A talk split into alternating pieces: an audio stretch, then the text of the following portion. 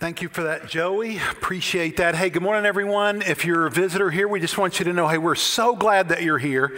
Uh, you picked a great Sunday to come, and we have been praying that it would be a tremendous blessing uh, just to all of us. Now, hey, you may have guessed that we're working our way through Jesus' most uh, famous sermon. It's a sermon that we find in Matthew chapters 5 through 7 called the Sermon on the Mount. And we've said this every week that it's so important to understand the backdrop for this sermon is the kingdom of God. Jesus talked about the kingdom of God more than anything else.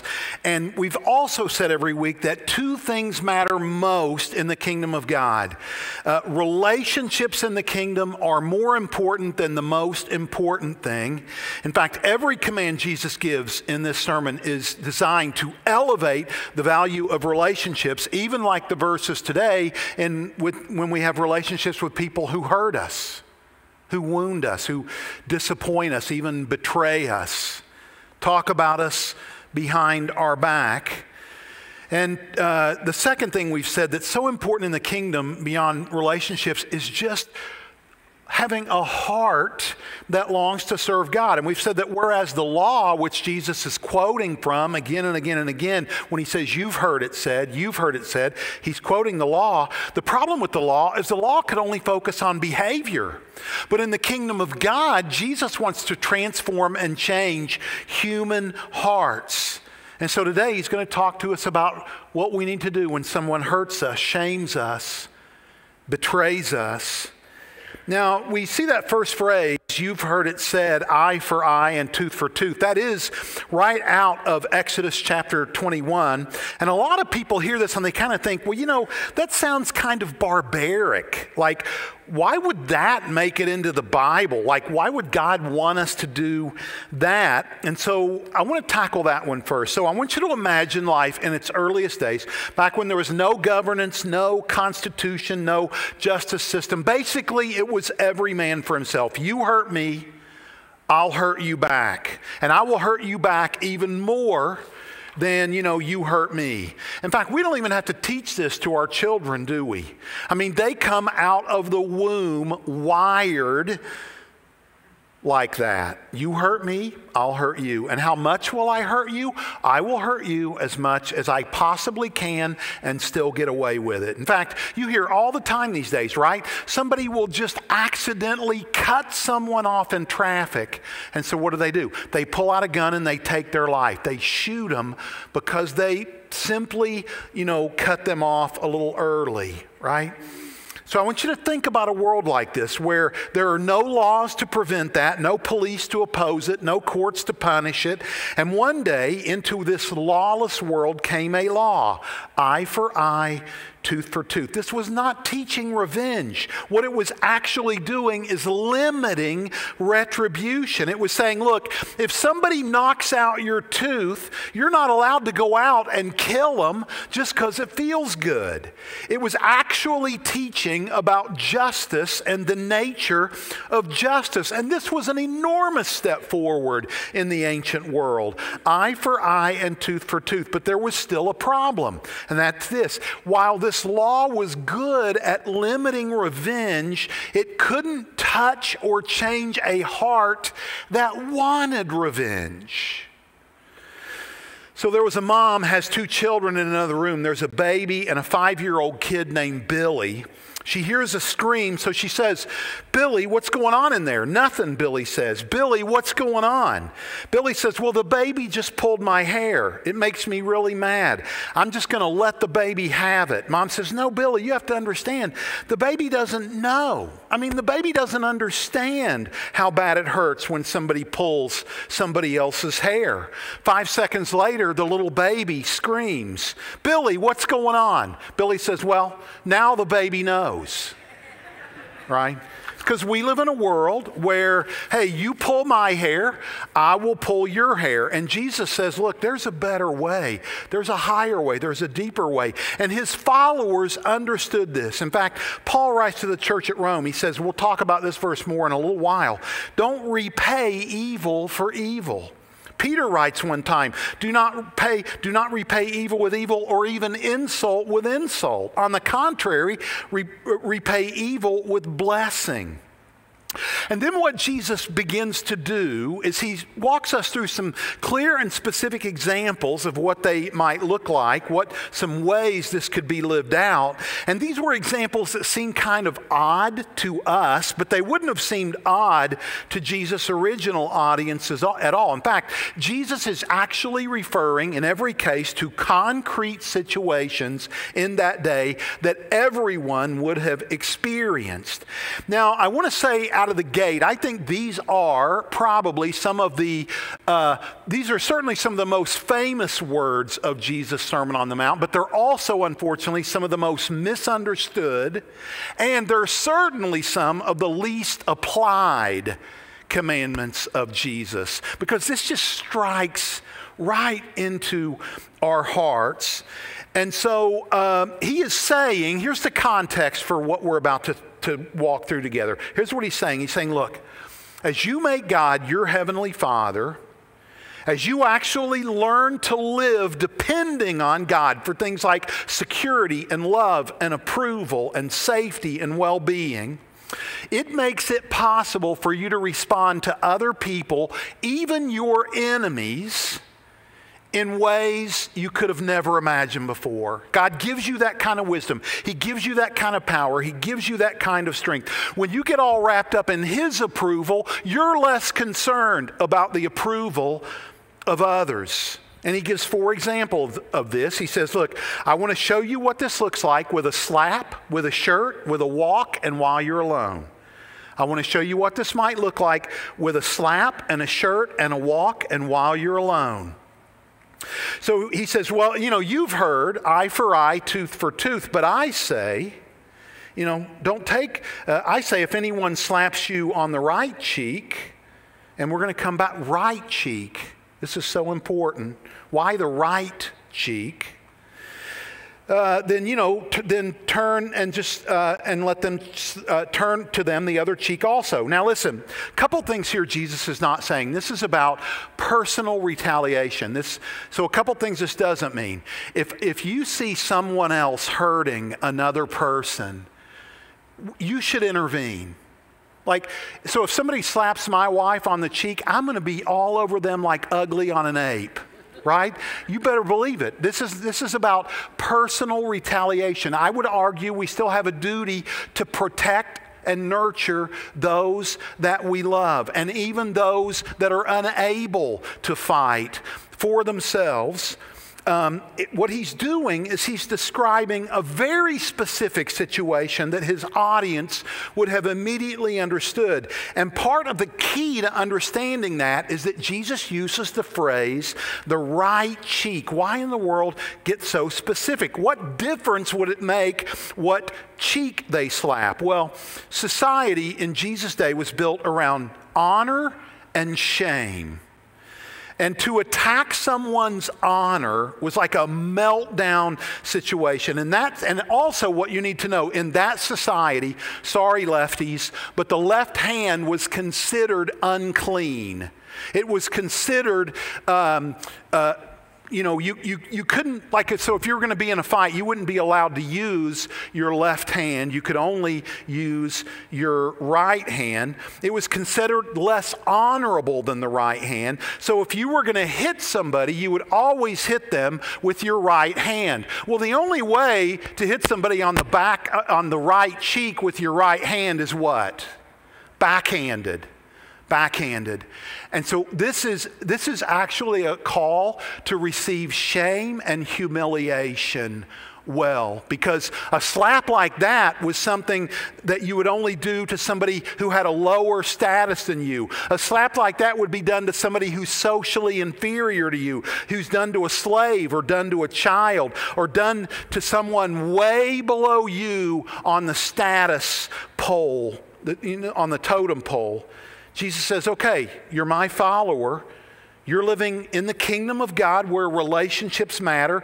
You get into a conflict with somebody and they shame you, they humiliate you publicly. Remember last year, the slap at the Oscars? What did you feel in that moment for Chris Rock? Yeah, you felt for him, right? Because he had been publicly humiliated. So, sure, there's a physical slap in, uh, involved, but that's not what Jesus is getting at. He's saying, look, you should be so, you should have hearts so attuned to God that you're willing to endure public humiliation and public shame in my name.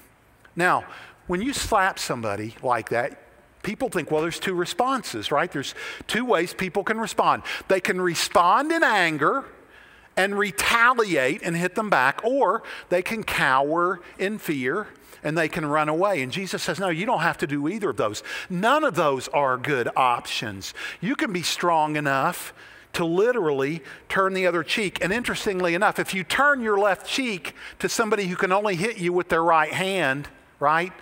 They can't do that anymore. They can't demean you. They can't humiliate you anymore. Jesus says, look, that's a better way. Sure, you could just stand there and then turn the other cheek. Um, and then the other guy, he can't backhand you with your left cheek. He can't do that. That's part of the other cheek deal. So here's the issue Jesus is getting at in this scenario How are you going to respond when people hurt you? Will you recoil in fear? Are you going to retaliate in anger? Or will you stand strong without the need for anger or fear? And there are all kinds of ways to illustrate this. That's just one, that's the slap. But he says, All right, I'm going to give you another situation. Let's say somebody sues you, they take you to court, and they literally take the shirt off your back. Now, if somebody's being sued for their shirt, how much money do they probably have? Hardly any, right? No money at all. This is a poor person. This is probably somebody who's unable to repay their debts. And so Jesus says, Look, now you're in the care of your heavenly Father. If somebody sues you and they take away your shirt, you know your heavenly father is going to provide you with another shirt. So you could take off your coat and hand that over as well. Now, let me ask you a question. How often do you find the word pants in the New Testament? Zero. You never find the word pants in the New Testament. They did not wear pants back then. Pants are not biblical clothing. They're not. They would wear two garments, well, three garments in that day. They would wear a shirt that was kind of an inner garment, and then kind of an undergarment, and then they would wear a coat or a cloak over that. And so the poor, if they wanted to, needed a small loan, they would sometimes have to actually give their coat as a pledge or as a deposit if they got desperate, if they had to borrow any kind of money. They had nothing else to put up for collateral, they'd have to give up their coat. So Jesus says you're poor, but you have a heavenly Father who cares for you. Somebody takes you to court, they take away your shirt. Well, hey, why don't you just go ahead and give them your coat as well. Hey, take this too if you think this will help you. And the aim, remember, what have we said? This is so important. Relationships matter more in the kingdom than anything else. Relationships. The way we love God and the way that we love others. And so he's saying, look, so the aim here is to help the other person, the person who's suing you, come to their senses in seeing you do that uh, and so that there could be reconciliation and forgiveness, and maybe one day they would know the Jesus that you know. Maybe one day they would have the heart for, the, for, for their father that, that you have. See, God is saying, look, because you, because you have me in you, you can be strong in the work of forgiveness and reconciliation. You live in the kingdom now. You are blessed. You're not weak and powerless. You're not the victim of either the desire, the angry desire for revenge, or the need to run away and cower in fear. Another kind of life is possible for you to live. And then Jesus gives another example that would have been known right away. He says, If anyone forces you to go with them one mile, you go two. And again, everybody knew the exact situation Jesus was talking about. So Rome occupied Israel in this day. And by law, a Roman soldier could walk up to any citizen of Israel, tap them on the shoulder, and say, Hey, I've got a heavy load here to carry. And by law, they were required to carry that sold, whatever load that soldier wanted them to for one mile. And Jesus says, okay, so let's say a Roman soldier comes, taps you on the shoulder. And by the way, the Jews detested that law. They absolutely hated it. They despised it, as you can only imagine. And so Jesus says, okay, this Roman soldier, he makes you carry his burden a mile. I want you to think about him for a moment. Empathy is such a powerful thing. He's a young boy. He's from another part of the world. He's probably poor himself. He's hated here. All he gets from our land, from our people, is abuse and hostility. He gets shunned. He gets resented. He gets the cold shoulder. He gets called names behind his back. That's what he gets all day long. But we don't see that. All we see is our own pain and our own hurt. He's saying, you know, you don't see that soldier as somebody's son, as somebody's friend, as somebody's dad, as, as a person with problems or someone who needs me. So Jesus says, This Roman soldier makes you carry something a mile. You finish the mile. You look that soldier in the eye and you say to him, Hey, you know what? You look kind of tired. I bet your life is pretty hard here. Let's say we go one more. Let's say we do one more together, you and me. Can you imagine how that would blow that soldier's mind? I mean, nobody did that for soldiers. That would be like when you get your bill, your tax bill from the IRS, you sending them a thank you letter with a little extra in it for the representative. That's what that would be like. I mean, it's mind blowing. And then Jesus goes to another scenario. He says, Give to the one who asks you. Don't, don't turn away from the one who wants to borrow from you. Now, here's what this is a call to. Here's what, a call, what, what it's a call, what it's not a call to, and what it is. It is not a call to giving to appease people's wants.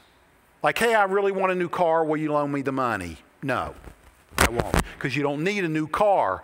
This is a call to generosity in the face of a real need, not wants.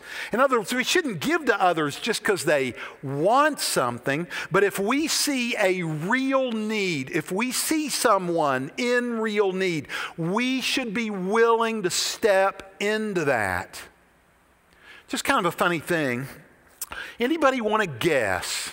Out of all the factors like of relationships like physical attractiveness iq ability personality type everything else out of every factor what do you think the number one reason is that you decide whether you like another person or not I'll let you think about that for a minute. What's the number one reason that helps you decide whether you like another person or not? You know what it is? It's if they like you. If you sense that they like you, you are going to respond in kind. If, and if they, if they like you, you will like them. And if they hate you, you will hate them. Now, listen, God is not that way. This is where it is so hard for us to understand God because we project all our junk on Him. But God just loves people. He loves people that don't love Him. He loves people that would spit in His eye. He loves people who don't believe He exists. And he doesn't do it because he thinks it's the right thing to do. He does it because of who he is. He does it because of his character. And that's the kind of character, friends, that he wants for you and for me. And so Jesus says, Look, I'm going to be here to help you do this because I know you can't do this by yourself. And this leads me to Jesus' second command and here's the backdrop for that can, command. So, all of us in the room, we tend to put people into two categories there are friends and there are enemies. There are people who are with us, and there are people who are against us. There are people we like, and there are people we don't like. And it is against this backdrop that Jesus' words just sting. He says, You've heard it said, Love your neighbor and hate your enemy. That hate your enemy wasn't actually in the Old Testament. Uh, but that kind of developed as a rabbinic law in reference to uh, other races, mixed races like the Samaritans, even though that wasn't in the Bible. But I tell you, Jesus says, Love your enemies and pray for those who persecute you so that you may be children of your Father in heaven. And by the way, the reason he issues this command is just as you are a child of heaven, he wants them to become a child of heaven. And what he's saying is, look, you should, uh, you, you don't ever want to retaliate. Don't do that. Instead, pray for your enemies. Now, uh, he says, Love your enemies and pray for those who persecute you. Again, I want to tell you what this is and what it isn't. First of all, this is not a command to feel something. This is not a command to get to a place where you look at your enemies or somebody you did, used to dislike and you go, I just love them. That's not what Jesus is up to here. In fact, these are not two commands. This is one command. And I think a better translation for this particular verse would be love your enemies by praying for them. That's how we love our enemies. And here's what's so amazing about understanding this passage this way this means, first and foremost, this is not a call to feel something, it's a call to do something. And to do something that you do is you get down on your knees and you pray for your enemy in a moment and you pray very, very specifically for them. And here is why. Here's what makes this command a game changer. See, two things begin to happen in you when you pray loving and good things for someone that you dislike. See, when you pray for your enemy, you're going to begin to view them differently. I remember several years ago, there was a new church plant in town. There was a lot of buzz that got generated by this uh, church plant, and I was a little jealous. I, in fact, I wasn't a little jealous. I was a lot jealous. I was kind of insecure about it. And anytime somebody would mention this church, I'd get this little knot in my belly, you know? And um, every time I'd hear the, the, the, name of the church mentioned, I'd get this little knot. And I started feeling a little competitive with this other church. Not a little competitive, I'm just trying to be honest, a lot competitive. And one day, God said to me, I want you to start praying for that church. Excuse me? Right? Like what? I mean, it was like out of nowhere. And so I, I began to do that. And, and within a very short period of time, my perspective about that church began to, to change. I'll bet I prayed more for that church than its pastor did. I mean, I, I, took it seriously. And do you know that I can honestly say, months later, now it didn't happen overnight, it didn't happen in a day or a week, but over a period of months, I lost every ounce of competition. I, I wanted to see that church do well. I prayed for her pastor. We had a relationship. I grew to love that pastor. I mean, uh, because prayer began to, begin to transform how I thought and looked at that church. Now, that church wasn't my enemy, right? I get that. But nonetheless, you can visualize a person and it's the same principle.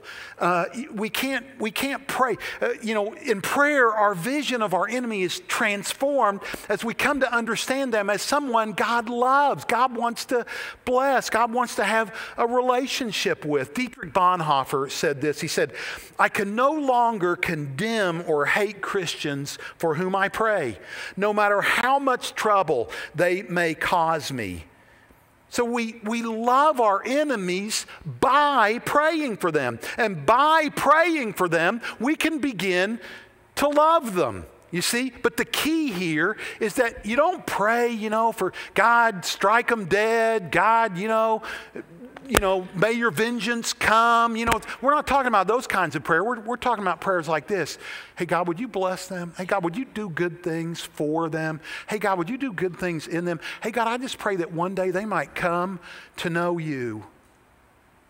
Hey, God, would you, you know, give them a softer heart? Like, not, you know, those kinds of prayers. So here's the question Who do you need to begin to pray for like that? Who comes to mind? Maybe several people come to mind. Who has hurt you? Who do you not like? Jesus wants to transform the way you see and think and feel about that person. And as you come to Him again and again and again in prayer, He will do just that. I want to be clear. There is nothing, there is no one in this world that I love and admire more than my Jesus. There has never been anyone like him. Jesus didn't just teach words like this, he lived them. See, the last week of his life, Jesus found out just how much his enemies hated him. He said one day, if somebody slaps you, turn the other cheek. And then on the final day of his life, we're told that as his enemies surrounded him, and as they spit in his face and struck him with their fists, even while saying, Prophesy to us, Jesus, tell us the names of the people that are hurting you. And he could have, in anger, he could have called 10,000 angels. In anger, in fear, he could have just run away. He could have struck them all down just with a thought. But he stood there and he turned the other cheek. He said, if somebody takes you to court, takes the shirt off your back, tell him, here's my coat. Well, one day his enemies took him to court. They put him through the mockery of a trial. They condemned him to death. And then, as an ultimate expression of shame and humility, they robbed him of his clothing. And when the soldiers crucified Jesus, they took his clothes, divided them into four shares with the undergarment remaining. And they said, hey, let's not tear it. Let's decide by lot, by throwing a dice, who will get it. And they gambled for the last of his clothes. They take his shirt. Jesus says, hey, take my coat as well. He said, if Roman soldiers come someday and they make you walk with them a mile, then at the end of that mile, you say, hey, want to go another one? And one day the Roman soldiers came for Jesus. They forced him to carry a cross until he couldn't carry it anymore. And then we're told in Matthew 27 that a man named uh, Simon from Cyrene was forced to carry that cross for Jesus when he could no longer carry it on his own. It's the exact same word used that Jesus uses here in the Sermon on the Mount. And he did that for Jesus. He walked a mile, another mile when Jesus couldn't. And then one day the soldiers came for Jesus. And he went another mile with them. But at the end of that mile, he said, I'll go another and another and another and another. I'll go all the way. And he did. He did. Jesus said, if somebody asks you and there's a real need, don't turn them away. And one day Jesus was in the Garden of Gethsemane sweating drops like blood, and he said to his father, Father, if it's possible, let this cup be taken from me. Don't make me drink it. I don't want to. But his heavenly father asked him for more. And Jesus said, Okay, not my will, yours be done. I see the need. I'll step into that. That's the one we follow. That's the Savior you can know. And friends, make no mistake, He is the only hope for this broken, twisted, messed up world. It's the way of the cross. It's the way that says, look, if you're evil to me, it stops with me. I'm not going to be evil back to you right? And so, and I know the situations will be different. Well, Paul summarizes all this in the book of Romans in such a simple verse, and I just, I think it can be so helpful. Romans 12 21, he says, Don't be conquered by evil, but instead conquer evil with good. In other words, if somebody slaps you, backhands you on the right cheek, and you hit them back, you just repaid evil for evil out of anger. You were conquered by evil in that moment. You were overwhelmed by your anger in a way that was destructive to someone else. He's saying, don't do that. Now, listen, here's the good news. You're probably not going to get slapped by somebody this week. Probably nobody's going to take you to court and sue you for your coat or your shirt. Probably no soldier is going to force you to go a mile, but you're going to have all kinds of other opportunities to love those who have hurt you. And it's the most important thing about each of your days. And every day, God is going to give you an opportunity to resist evil, not to perpetuate it. The cycle stops with me, not to pass it along, but to love. And when that happens, here's what I want you to do, and here's what I want you to say, and here's what I want you to think. You're going to, when that moment happens, you're going to look that person in the eye. You may even live with them in your home. And you're going to look them in the eye, and you're going to think to yourself, here's my chance. Here's my opportunity. Here's my chance, I'm taking it. You know? And the idea is that in each moment when there's something difficult, you know, relational problems, somebody's hurt your feelings, uh, you know, you just remember, okay, God, here's my chance. This is my opportunity. And I want this to get deep down inside of us. I mean, I want us all to really grasp this. So I'm going to even ask you to repeat after me. I want this to get into you. Here's my chance. Say that with me. Okay, that was pathetic. None of you meant that. So, what I want you to say is, Here's my chance. Here's my chance. Like you mean it. Here's my chance. Here's my chance. I'm going to take it. I'm going to do what my Heavenly Father asks me to do. Again, you're probably not going to get slapped, you know, you won't get sued, but here's what will happen. Somebody's going to ask you for a favor that you don't necessarily want to serve. You know, maybe there's a cranky person at work. How many of you have cranky people where you work? Yeah, listen, if your hand's not up, it's probably you. Maybe it's an irritable person that uh, you know you have to live with. Maybe maybe you work with them. Maybe you live with them. Maybe it's a homeless person on the street you don't want to look at. Whatever the scenario is, when you come up again, when you bump up against that moment, what are you going to say to yourself?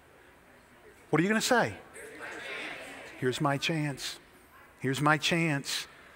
Our chance to be with our Savior, to learn from Him how to live, how to love, and just with the freedom to go, look, I don't have to respond in anger. I don't have to repay evil for evil. And I don't have to cower and run away in fear. Jesus, my Jesus, is with me. He holds me, He keeps me. I, there's a better way. So, because this week, next week, maybe this afternoon, somebody's going to hurt you. Somebody's going to be insensitive. Somebody's going to give you this little zinger. And your natural instinct is going to be to give them that little zinger back. Maybe your instinct will be to run away and pretend it didn't happen and just bury it deep down inside. But instead, whether it's today or tomorrow, this week, we're all going to say together, Here's my chance. And I want you right in that moment, just say a little prayer for that person. Not a prayer of, hey, God, strike them down, strike them dead, but a prayer of, hey, God, would you just bless them? Would you help them? I mean, don't do it obviously, like don't get on your knees right in front of them, you know, in this posture. Don't do that. But you just, you just kind of say a little prayer. And then you move on with your day. You offer them up to Jesus. You offer them over to Jesus and His goodness and kindness and care. So, um, so here's what I want to do. Last thing, and then I'm going to pray for us. I just want you to envision who those people are, who that person is that do- doesn't like you, that may have betrayed you, that may have taken you to court, they may have disappointed you, they may have lied to you, they may have deceived you. I want you to picture that person in your mind, and right now we're going to pray for that person together, all of us in the room. So the beauty is we're praying, we got hundreds and hundreds of people covered here. Isn't that beautiful? So let's pray for that person right now. God, all of us have different people in our heads, but God, you know. You know. And so, God, we pray for those that would insult us, that would lie about us, that would cheat us, those who've hurt us, those who've wronged us. God, we offer them up to your care. We ask you to do good things in their heart and mind and life. We ask you to bless them. We ask you to draw them to yourself. We ask you to be kind to them. We ask that they may one day come to know your great love. God, would you help us treat them in such a way that they would see your love, your life in us? God, would you use our responses to them to literally change the trajectory of not just their life, but their entire eternity? So, God, we say here, now, together, here's my chance. Here's my chance. And when we see that chance, let's take it. That's Steve Winwood, by the way, not God. But God, we do. We just pray and we just ask you to, to be good and kind to them. And so, God, today, would you change our hearts? Would you change our minds? Would you help us to apply this teaching that is so, so hard for us? But we admit that, and you know that about us. But also, God, you're kind to us. You help us. So help us take hold of that and help us not retaliate in anger or retreat in fear but to live freely in light of your approval, your love, your affection. We ask and we pray in Jesus' mighty name. And all God's people said, Amen. Amen. Hey, we're so glad you guys chose to worship with us this week. God bless you. Be sure to take your chance this week.